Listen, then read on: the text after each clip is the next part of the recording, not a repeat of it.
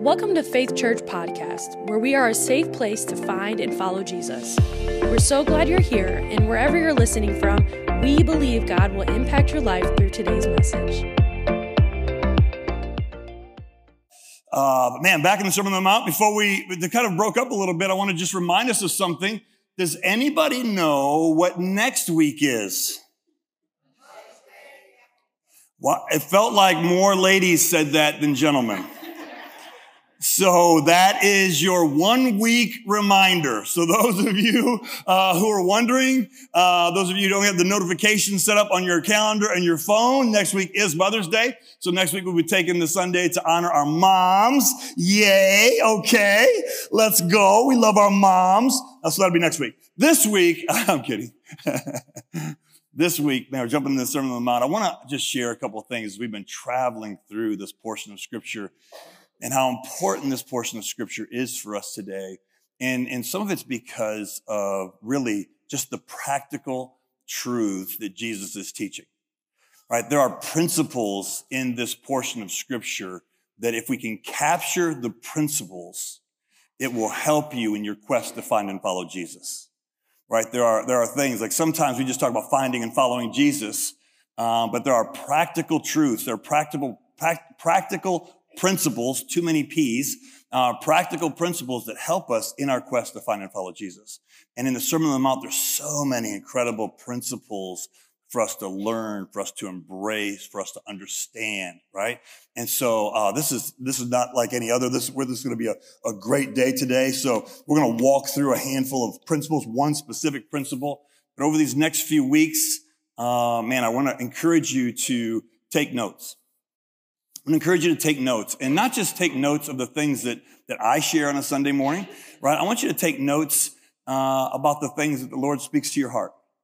I think that's super important, right? Uh, incredibly important for you to be willing to, during a message, during a service, to not just hear uh, my voice, but to also take a moment to uh, hear the voice of God, because I do believe that God can and will speak to you uh, in the midst of a service, in the midst of a, of a message, even in worship. It's kind of like with worship, right? I'm sure our worship team would tell you that not, don't just sing the, so, the words on the screen as if they're a song to follow along with, but sing those words from your heart to recognize that this worship, these songs are an opportunity for us to connect with God, the Almighty, to worship Him, to praise Him, to connect with Him, not just to sing a song for a few minutes in a service, right? And so I want to encourage you today in this message um, to, to do the same thing. Be willing to. On the back of your uh, bulletin, there are, um, so, you know, a spot for you to take some notes. I encourage you to take some notes here this morning. Let me pray for you as we jump into this, uh, and I'm going to give you a statement, right? Let's pray. Father, today we thank you for your goodness, for your grace, for your presence in our lives. We thank you that as we walk through life, we are not alone that you are with us. And Lord, we are incredibly grateful and thankful to you for that. And so, Lord, I pray that today you will be with us, that you will speak to us, that we will hear your voice, that we will recognize your presence, that we will know you more today than we did yesterday. God, we love you and we need you. And we ask in Jesus' name. Amen. Amen. I want to give you a phrase that I want you to kind of capture. I'll say this phrase a couple times today, but as we walk through again the Sermon on the Mount, we're in Matthew chapter five.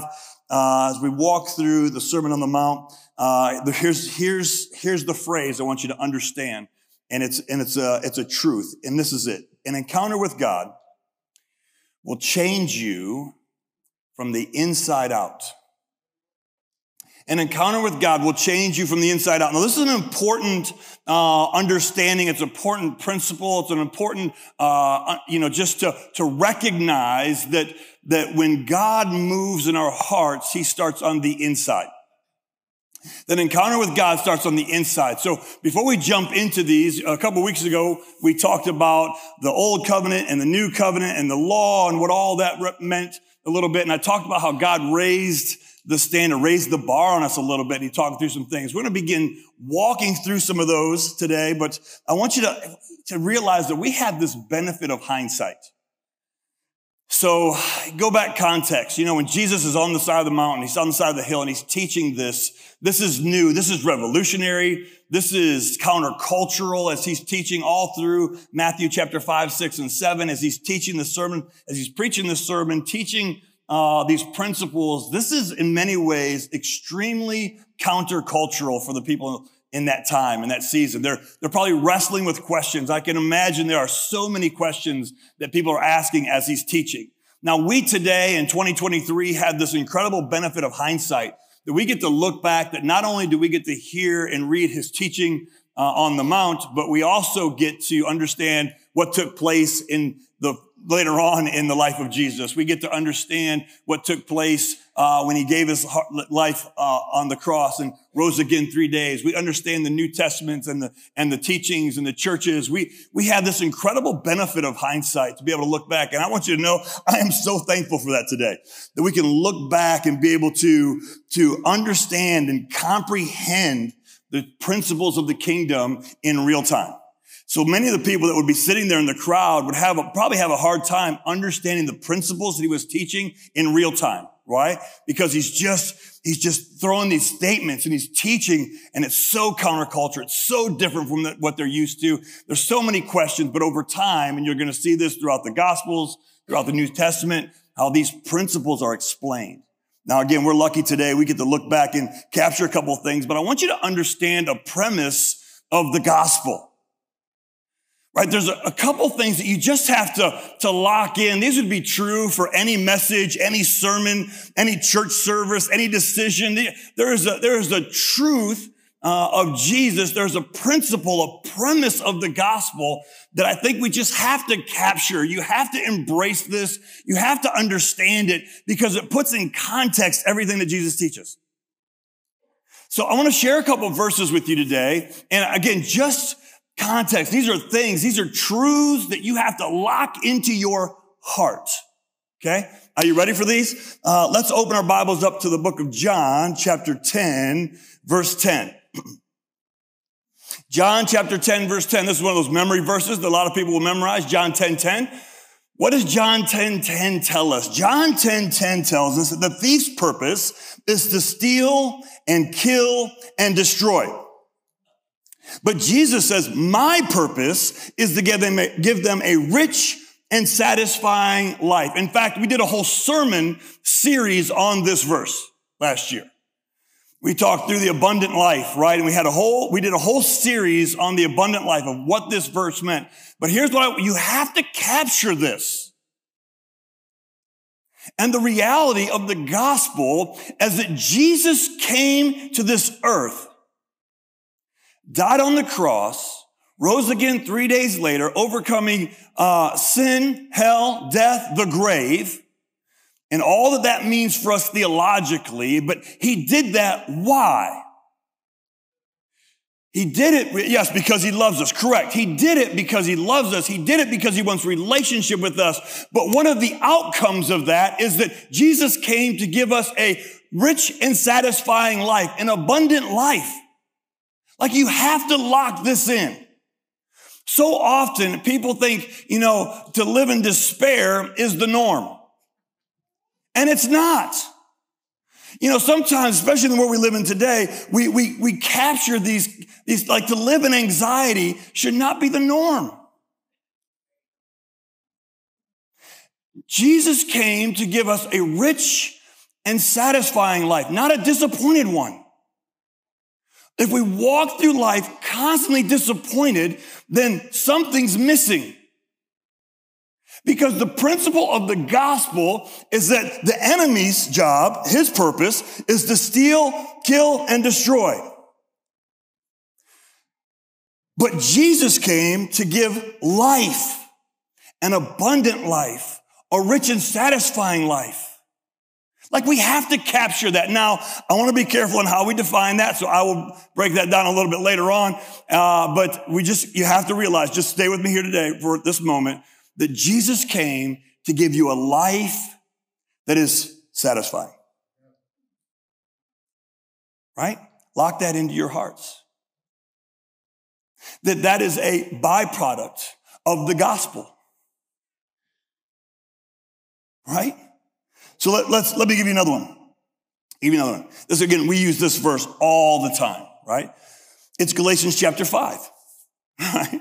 You guys are like, oh my goodness, does he use these verses all the time? Yes, I do. And here's why. Because it paints a picture that I think not only we here at Faith, not only us sitting in this room uh, in the sanctuary at 1320 East Strub Road in Sandusky, Ohio, but even those watching online, I believe not only the people that are part of Faith that call Faith home, but I believe this community, this area, the Firelands area, I think this is something that we need to grasp. We need to understand Galatians chapter 5, verse 22 to 23.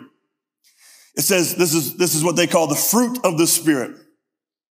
And here's why this is important is because when we surrender our hearts to Jesus, right? When we finally decide, make the decision to follow Jesus with our life, which is to say, I, you know, we talked about this a couple weeks ago, become Lord and Savior of my life. Like, I just, I need you, Jesus. Right? I need you in my life. There's a missing component to, to my life, and I need you.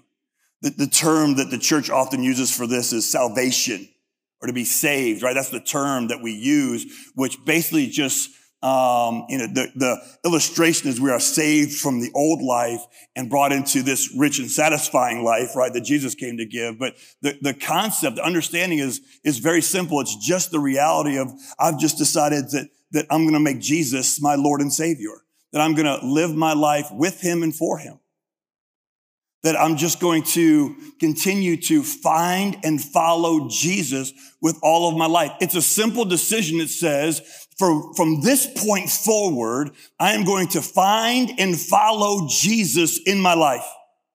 That's, that's, that's what it is. And so when that happens, when that decision is made, when we finally come to the, to the end of our rope or finally get to that spot in our own lives where we say, you know what? I, oh, I can't do this anymore and we surrender our life to Jesus, what happens in that moment is the Holy Spirit takes residence in our life. Right? What happens is when we, when we accept and we uh, accept Jesus as our Lord and Savior, what happens is God makes his home in our heart. Right? And so, so let me just, now understanding that, let's read Galatians chapter 5. Okay. Galatians chapter 5, verse 23 to 23 uh, says this, but the Holy Spirit produces this kind of fruit in our lives. Right. So when the Holy Spirit comes in our life, this is the fruits of finding and following Jesus in every area of our life. Right. This is the fruit of that. It is this. It is love, joy, peace, patience, kindness, goodness, faithfulness, gentleness, and self-control. There is no law against these things. Now, here's what I want you to do this morning. I want you to close your eyes. Now, I want everybody to do it, right? So this is, you know, I know in church services, people say, close your eyes. And there's always like 10 to 15% of people that are like, one eye open. There's another five to six percent are both eyes open. They're like, nope, I disobey. Right? Uh, you know, I'm not going to have anybody raise their hand, so you don't have to look around and be like, who's raising their hand? You know what I mean? Like, I literally, I want you to close your eyes for a minute. And I want you to listen to these words. And when I read these words, here's what I want you to do. I want you to think about those words in your life. Okay? So close your eyes. Close your eyes with me, right? Everybody take a deep breath. Now listen to these words. Love. Joy. Peace. Patience. Kindness. Goodness. Faithfulness. Gentleness. Self control. There is no law against these things, right? All right, open your eyes. Think about those. Can, can I just, as a pastor today, can I just say that Jesus came to give life? Life. He came to give you life. And the New Living Translation says a rich and satisfying life. The result of the Holy Spirit living in our lives produces things like love, joy, peace, patience, kindness, goodness, faithfulness, gentleness, and self-control. Can, can, I tell you that this is the life that God wants us to live? Right? So here, here's what I want you, this is a, this is an umbrella understanding that as we walk through life, that we understand that the gospel, that God cares not only about heaven, but he cares about this life too. He cares about this life right here, right now. Does he care about heaven? Absolutely. Does he care about eternity? Absolutely. But he doesn't just wait. Hey, when you get there, right? We can, in many ways, experience the principles of the kingdom in this life right here. Okay? So capture that. Memorize those. Write those verses down. John 10, 10. Galatians 5, 22 through 23. Read those over and over and over and over again and remind yourself that God loves you. Remind yourself that God cares about you, that he cares about your life and that you're not alone. He hasn't left you to figure it out on your own, right? Like this is a principle we just need to capture and understand. Why? Because when we walk into these scriptures soon, right? God has raised the bar, but it's okay. Okay? It's okay. I want you to picture something for me. I want you to picture John 10 10 and Galatians 5 22 through 23 being realized in every area of your life. Picture that for a second. Picture in your relationships. Picture that in, in your workplace. Picture that with your family. Picture that in your decisions. I mean, picture that for a second. That is a pleasant picture, right? Like, I'm not an artist, but if I was painting that picture, that would be like, yes, Yes. I think that would be angelic, right? That would be, that would be, that would be an amazing picture. Picture that in your life. Here, here's, here's what I want you to understand today before we jump into Matthew chapter five is that, is that at the end of the day, God wants you to know him the way that he knows you. All right? I'm getting somewhere. Give me some time. God wants you to know him the way that he knows you. Secondly, God wants you to love him the way that he loves you. God wants you to know him the way that he knows you. God wants you to love him the way that he loves you. And an encounter with God will change you from the inside out. An encounter with God will change you from the inside out. Now this matters. This matters significantly today. I feel like I should have a stool today. I feel like, uh, I feel like I should have sat on a stool today because it's this kind of a message, right? An encounter with God will change you from the inside out. The, the problem that we have with, with all of this, when we look at Galatians chapter 5, John 10, 10, the problem that we have, it, just as humans, like if we're just being real here for a second, if we were to sit down at a table and talk through our struggle with that, our, our humanly struggle with that is the same struggle that Samuel has uh, in 1 Samuel chapter 16 when he is uh, off uh, going to anoint David as king. Right? So in the Old Testament, when Samuel, God tells Samuel to go to Jesse's house and God will reveal to him who he's going to anoint king, uh, and he gets there and, and Samuel does the same thing that we do today. And if you follow this story, what happens in that story there is that Samuel, or, uh, yeah, Samuel, the prophet Samuel will say, um, ooh, ooh, look at that guy.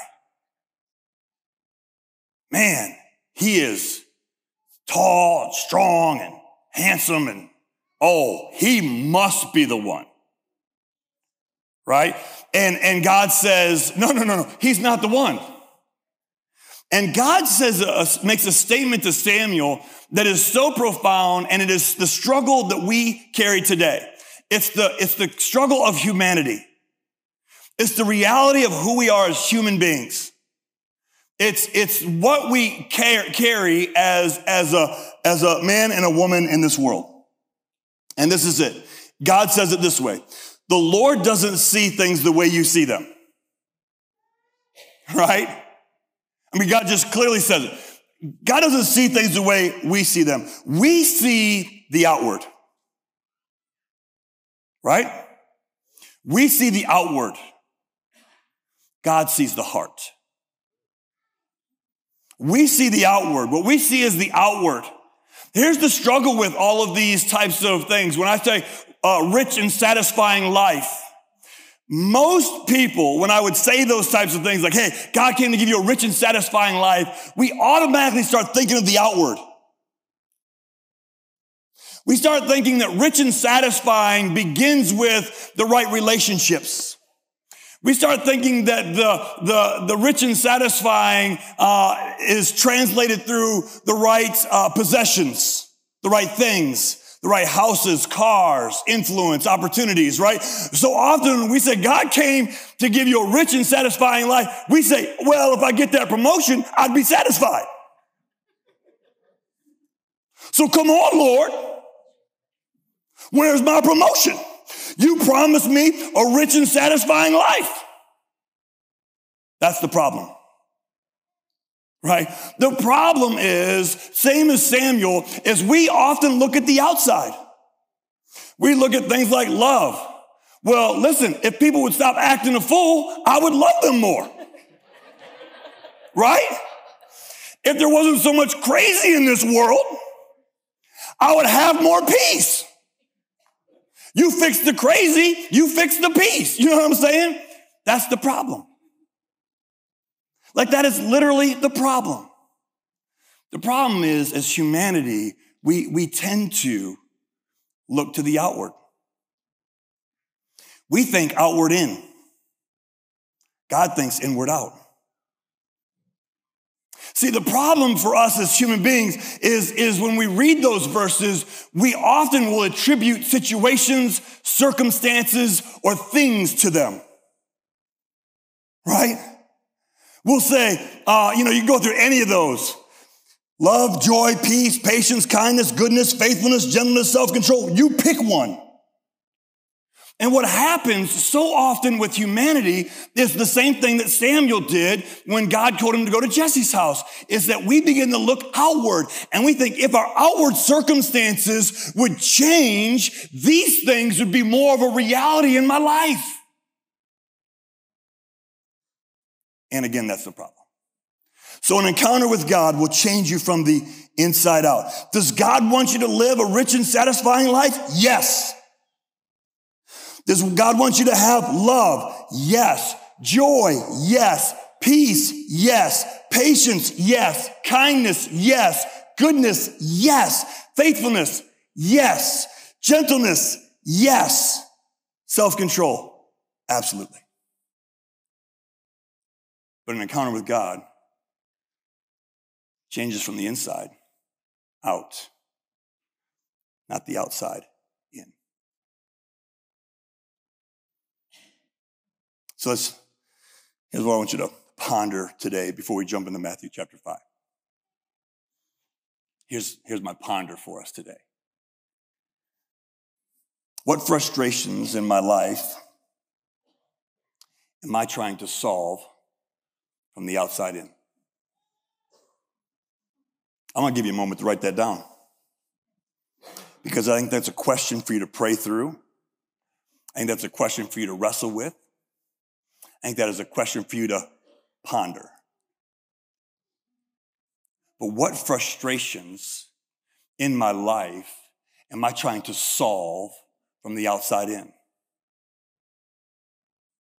I'm trying to solve them circumstantially, trying to solve what frustrations in my life, what struggles, pains in my life am I trying to solve from the outside in? That's, that's the question for us today. All right, let's jump to Matthew chapter 5. Are you ready? Let's read Matthew chapter 5. We're going to read verse 21 through 26. And when I read this, you're going to be like, why did he say all of that? Hmm. You'll find out soon enough. Uh, Matthew chapter 5, verse 21 through 26. Let's read this together. If you're using a Pew, Pew Bible, it is on page 579. oh man, here we go. Chapter, verse 21. Have you, you have heard that our ancestors were told you must not murder. If you commit murder, you are subject to judgment. But I say, if you are even angry with someone, you are subject to judgment. If you call someone an idiot, you are in danger of being brought before the court. And if you curse someone, you are in danger of the fires of hell.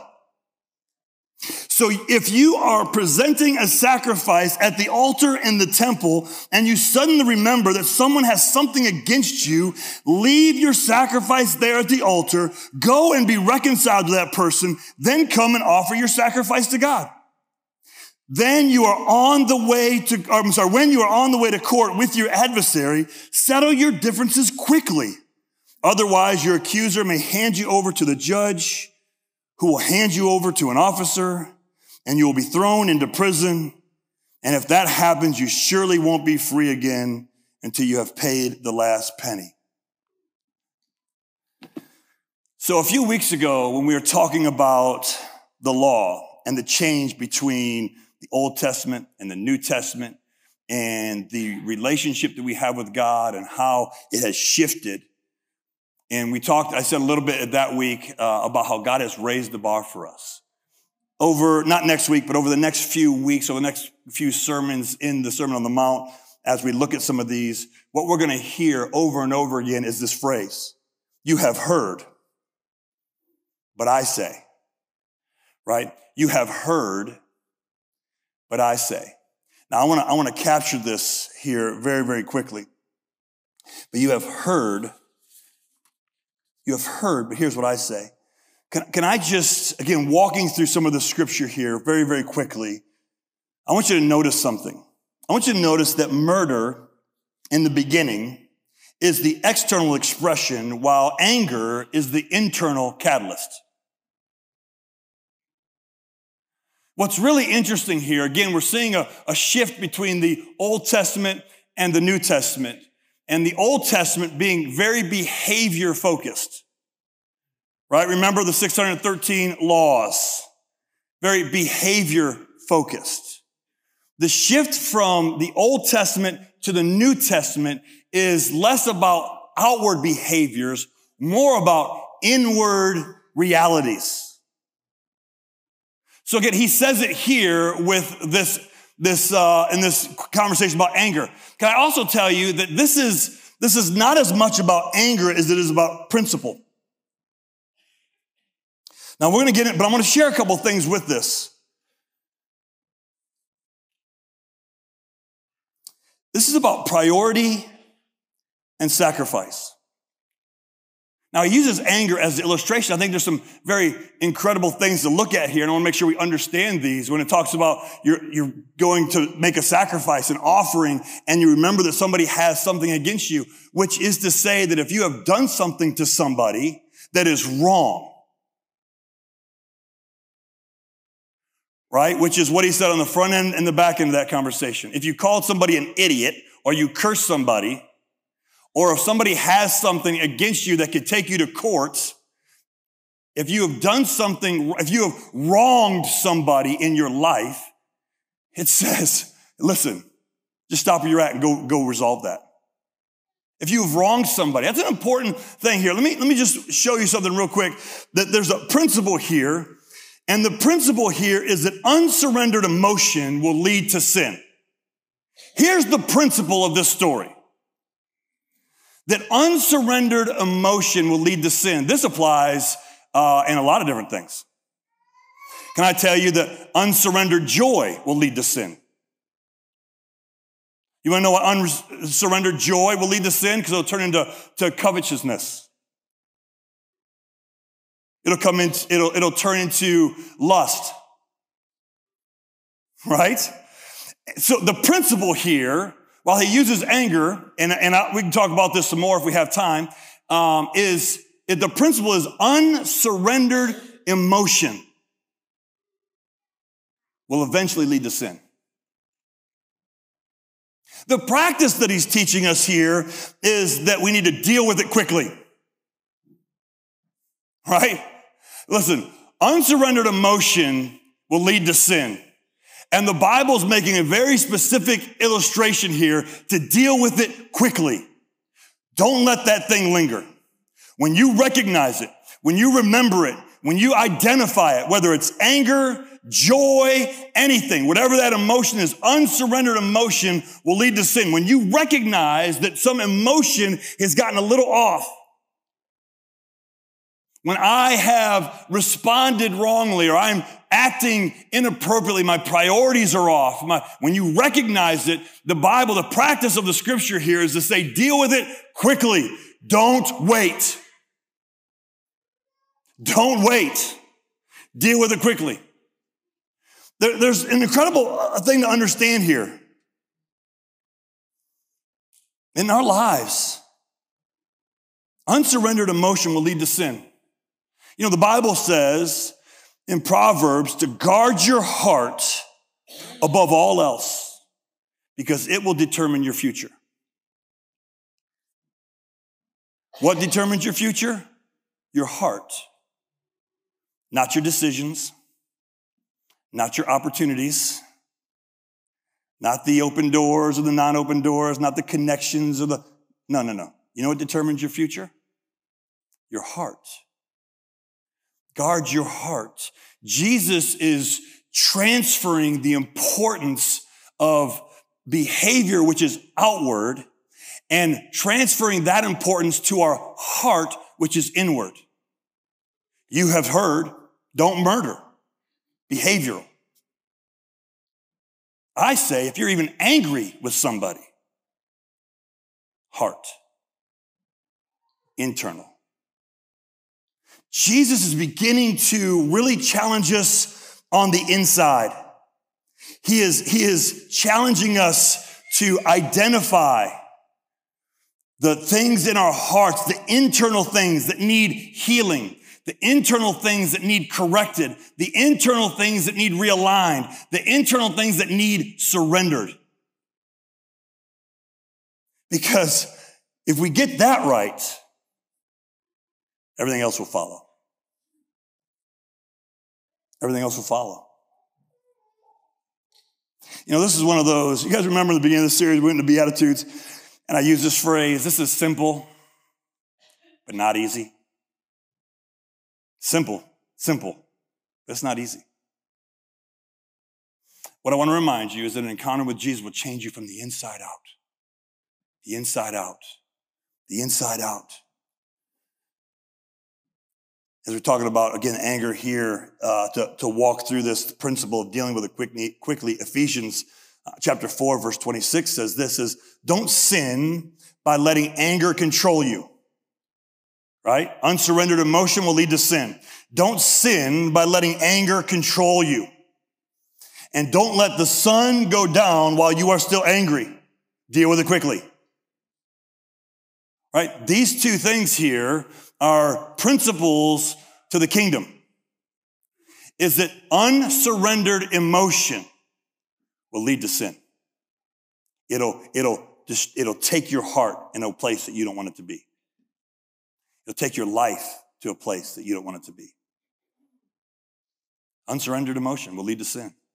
And when you recognize it, when the Lord reveals it, the Bible instructs us the practice is to deal with it quickly, okay?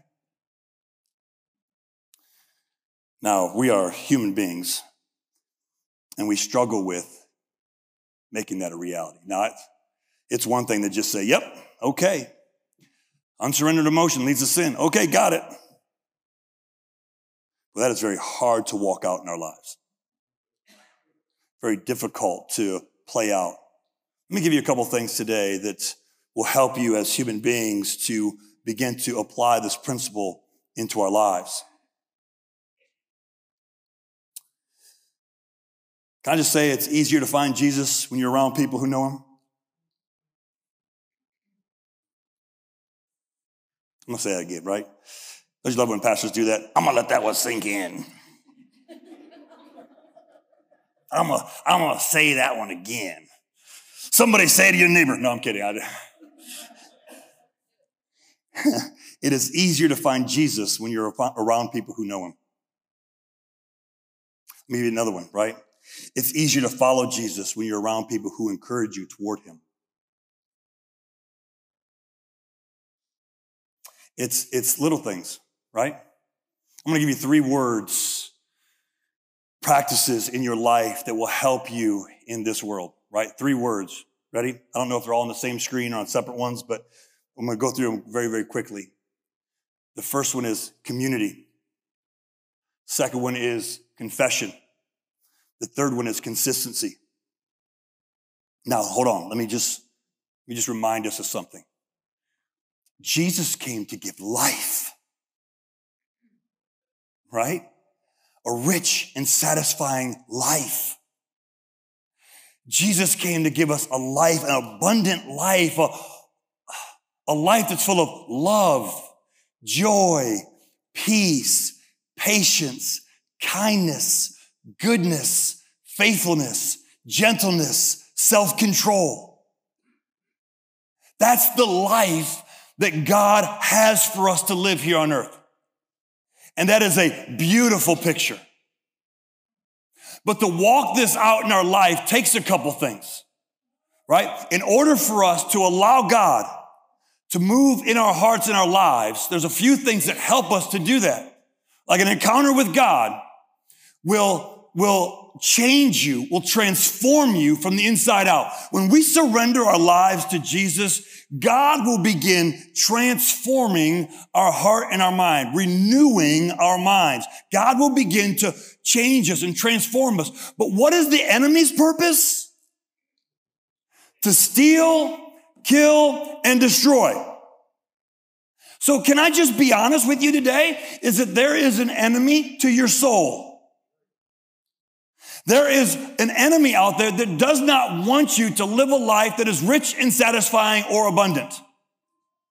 There is an enemy out there that does not want you to have love fill your life, does not have joy fill your life, peace fill your life, right? We go through them all. There's an enemy out there. And so what happens is we make the commitment and God begins to do his work. It doesn't take long before the enemy comes in and begins to distract us misdirection, challenge our thought process, saying things like, oh, no, no, not for you. Lies. See, there's an enemy to our soul. So how do, how do we do this? It's, it's, it's simple, but not easy. It's those three words. Let me throw them on the screen again. Right? It is community. Community will help you to find and follow Jesus. Community will help you to keep um, unsurrendered emotion from causing you to sin. Community will help you. It's community. It's why church is important. It's not because I want more people in the room. It's because if we're going to fulfill the purpose that God has for our lives, we need community. It's the way God wired us. We need circles of people. And can I tell you, it's easier to find Jesus when you're around people who know him. If we spend our entire lives around people who don't know Jesus, it is much more difficult to find him. I'm not saying you can't. I'm just saying it's more difficult. It is easier to follow people or follow Jesus when you're around people that encourage you to do that. It is easier for you to, to, to, say, to, to follow Jesus in your life. I, I feel like God is wanting me to do this. What you don't need is somebody going, no, man, that sounds crazy. You don't want to do that. That's ridiculous. That is the stupidest thing I've ever heard. Oh, you're right. I shouldn't do that. right? But if you're around people that don't encourage you to follow God, they will, they will give you advice from a worldly perspective. But if you're around people that are encouraging you to follow Him and you say, man, I feel like this is what God's wanting me to do. Hey, listen, I'm going to pray with you on that. I'm going to pray with you about that. I'm going to join with you and, and I'm going to, I'm going to, we're going to, let's talk through that. Let's talk through where God is taking you. I'm going to pray with you. I'm going to believe with you. In fact, let's pray right now. Right? That makes a difference in our lives. These are principles of the kingdom. Community, confession.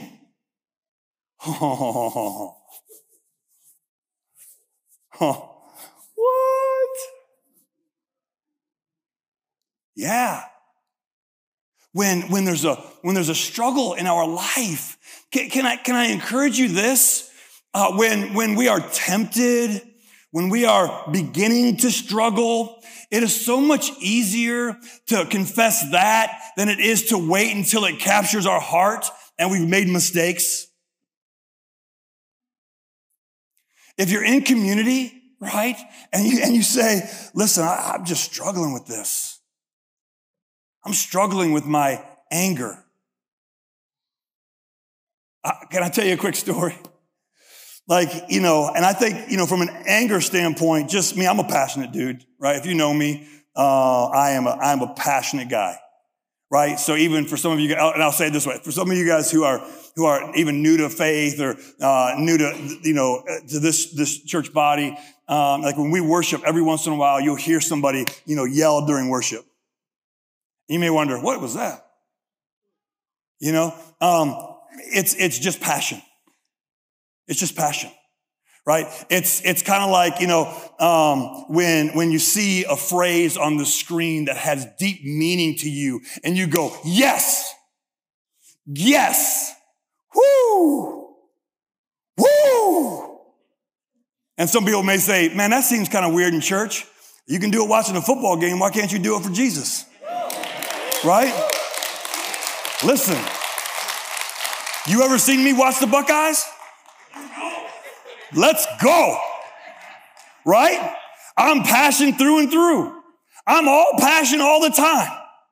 Right? It's just, it's just, it's just the way we roll. But I, I can be passionate in church. I can be passionate for the Lord. I can so, so I'm a passionate guy. And so for me in my life, whatever reasons it may be, anger has been something I've struggled with. Oh man, I used to have a, I maybe still do sometimes, but a quick fuse. You know, I'm that guy, like something happens, I'm like, boom, I go zero to 90 in 3.2 seconds. You know what I'm saying? You ever been around somebody like that?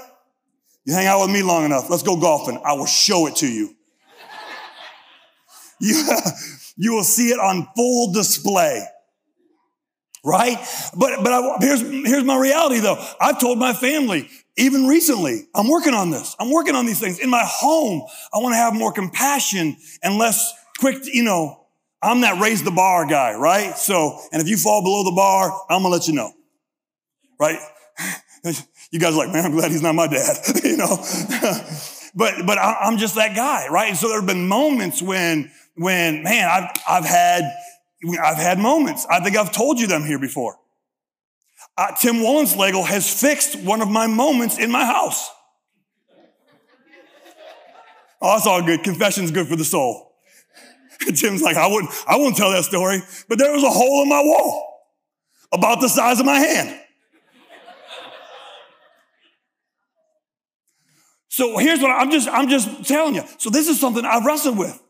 So listen, let me just tell the story, right? Let me tell the story. You're gonna love this. I like I like opening up the world of the Groat home uh, for you guys, and so uh, I will not tell you any names, so do not ask. But last night, right? I love how God just, you know, He's like, "Ooh, I'm gonna test you."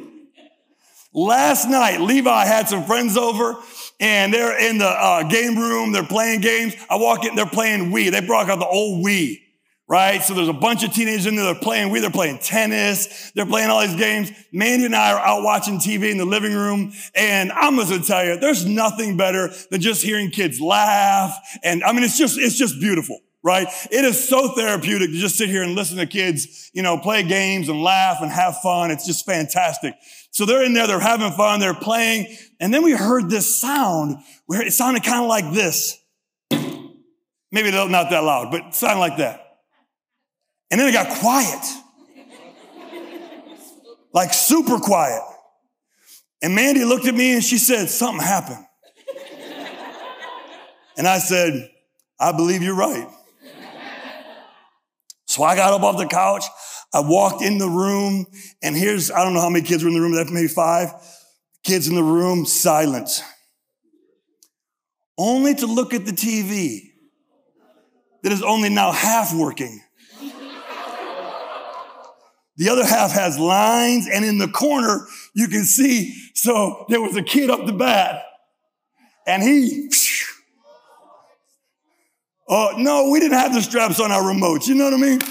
Um, so, so let me, let me just show you. Let me, here's, so I walk in the room and, and immediately I'm like, oh yeah, Levi's got pictures. If you want to see it, he's got pictures. He's showing, you sit in the front row, you get to see the pictures. That's all there is to it. Move, move up. Anyways, uh, and I'm kidding, but, but, um, I walk in and I laugh a little bit.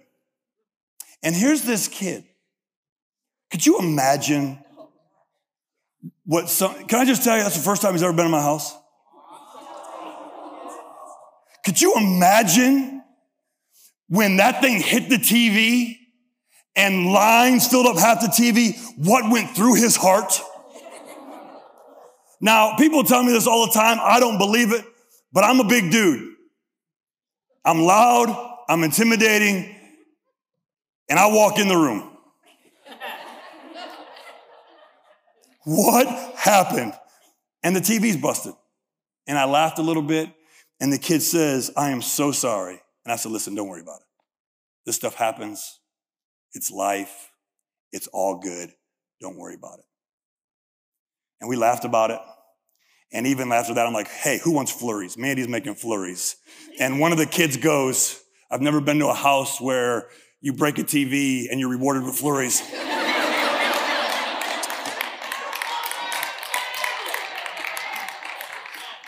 and I'm like, welcome to the Groats. You know what I mean? Like, I'm gonna have the worship team come on up as I finish this story, but, but can I just tell you that what overwhelmed my heart in that moment had nothing to do with the television.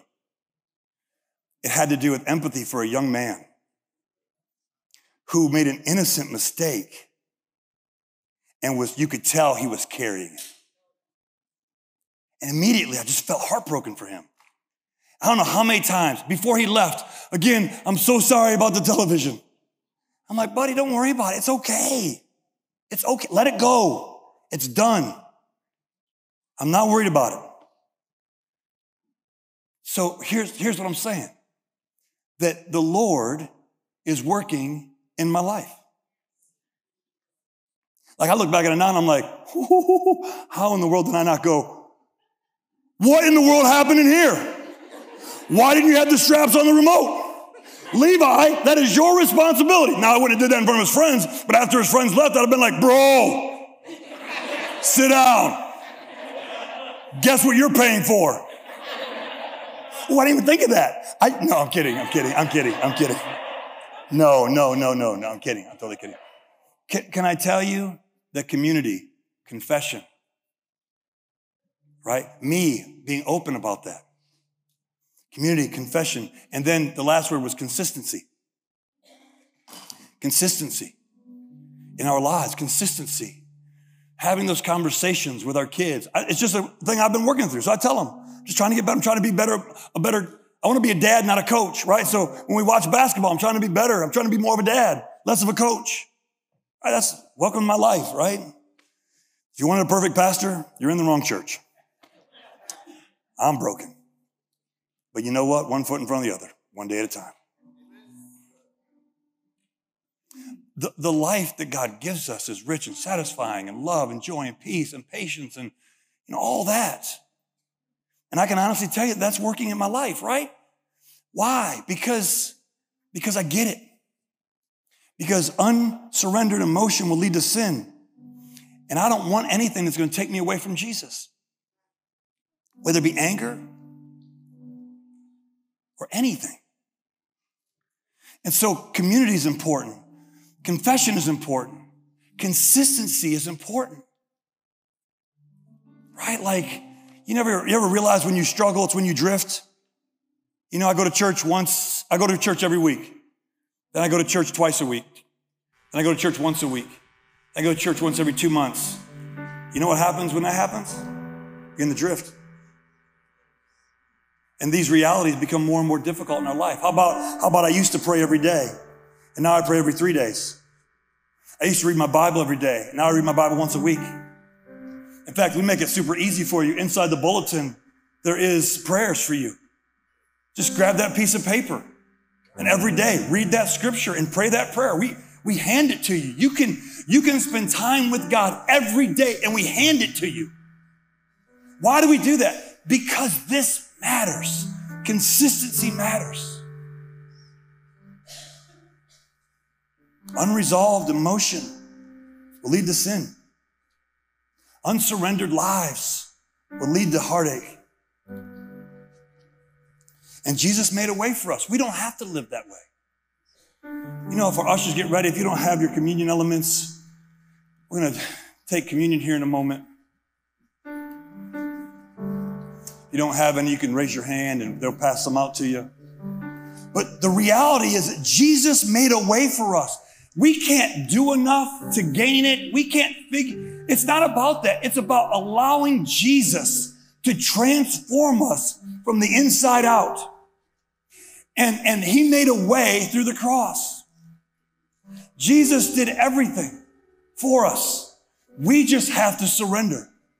We just have to follow right? And it's because of the cross. So when we take communion, we do this in remembrance of what Jesus did for us on the cross as a reminder, but also as an opportunity for us to praise him, to thank him. You know, in 1 Corinthians chapter 11, verse 23 through 29, it says this, For I pass on to you what I received from the Lord himself. And on the night when he was betrayed, the Lord Jesus took some bread and gave thanks to God for it. Then he broke it in pieces and said, this is my body, which is given for you.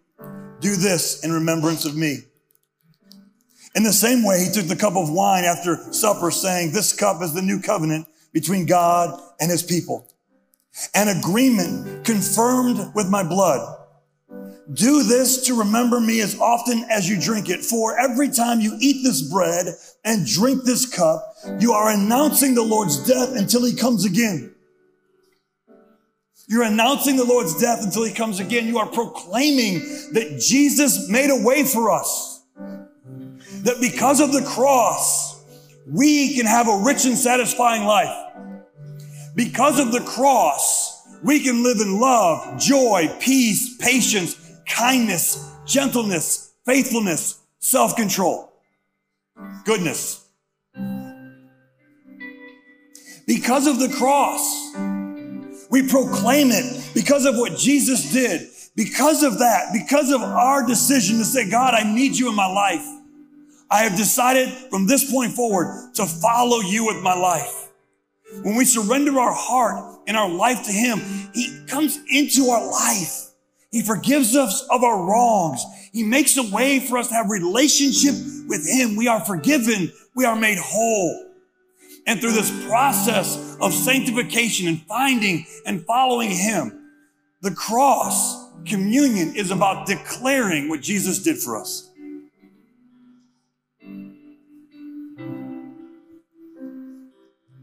I will say in Corinthians, it also says, so anyone who eats this bread or drinks this cup of the Lord unworthily is guilty of sinning against the body and blood of the Lord.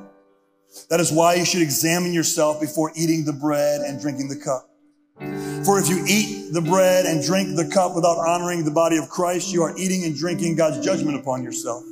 Which here's what that means for us today. It means where's your heart? Before we take communion, we proclaim that he died on the cross for us.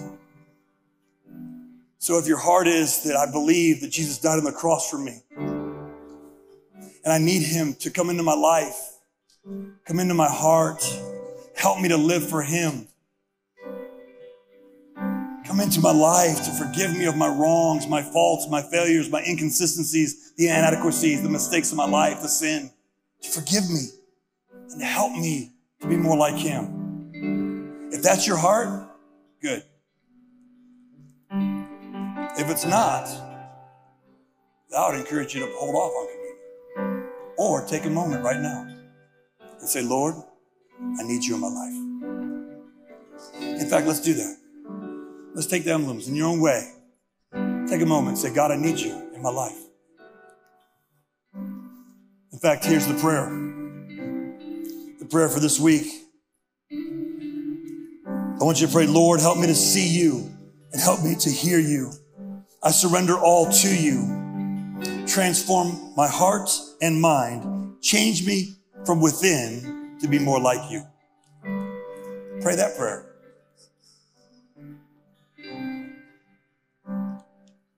let's take the emblem of his broken body. Jesus, beaten and bruised, took the weight of our mistakes, lived a perfect, sinless life, and took our mistakes, took the punishment for us so that we could be set free, so that we could be made whole, so that we could be forgiven. He took the punishment. He took our punishment for us. So as we prepare to take this emblem of the broken body, I want to pray for you. Just pray with me. Father, today, help me to always remember that you did it for me. Help me to love you the way you love me. Help me to know you the way you know me. Thank you, Lord, for this emblem that represents what you did for us, the punishment that you took for us. Thank you, Jesus. Thank you, Jesus.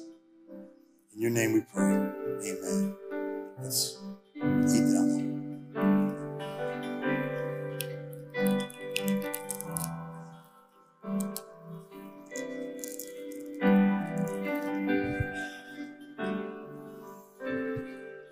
Emblem of the shed blood. You know, the Old Testament tells us that there is no forgiveness of sins without the shedding of blood sacrifice. Jesus was the final sacrifice for us. He gave his life for the forgiveness of our sins. He shed his blood so that we can be forgiven. Why is that important for us? It's because God is holy and we are not. And so when we are cleansed by his forgiveness because of the shedding of his blood, we are cleansed, we are made holy. We are made righteous. We are made right in his eyes. And so, because of that, we can enter into relationship with God because of the sacrifice of the cross. Because of his shed blood, our sins are forgiven. And we are forgiven. And we are made whole. And because of that, we, we have relationship with God every moment of every day. Let's pray. Father, we thank you for the emblem of your shed blood. God, forgive us today. Forgive us for the unsurrendered emotions of our life. Help us, Lord, to live the life that, that you came to give us and changes from the inside. Changes from the inside, Lord. God, have your way in us. Forgive us today. Thank you. In Jesus' name we pray. Amen.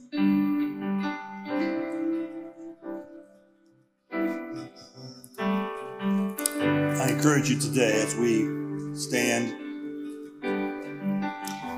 and uh, let's go ahead and stand and, and get ready to close in some worship. I'll come up and pray here in a moment. But I want that to be your prayer this morning. In fact, if you remember a couple weeks ago, I read Ephesians chapter 4, verse 21 through 24. I'll read it to you again. It says, Since you have heard about Jesus and have learned the truth that comes from him, throw off your old sinful nature and your former way of life, which is corrupted by lust and deception. Listen to this. Instead, let the Spirit Renew your thoughts and attitudes. Put on your new nature, created to be like God, truly righteous and holy. Lord, change us from within. Help me to see you. Help me to hear you. Help me to know you. That's our prayer as we close. As we close the worship. And I'll come up and close the service in a moment. But as we sing, let that be your prayer. Heavenly Father, we thank you, Lord, for each one of us. Changes from within. Changes from within. Have your way in our hearts, in our lives. In Jesus' name we pray. Thank you for joining us today. We hope that God spoke to you through today's message. If you want to know more about Faith Church, text connect to 419 664 4555. Be sure to subscribe and share this podcast with your friends. Thanks for listening, and may you find and follow Jesus in all you do.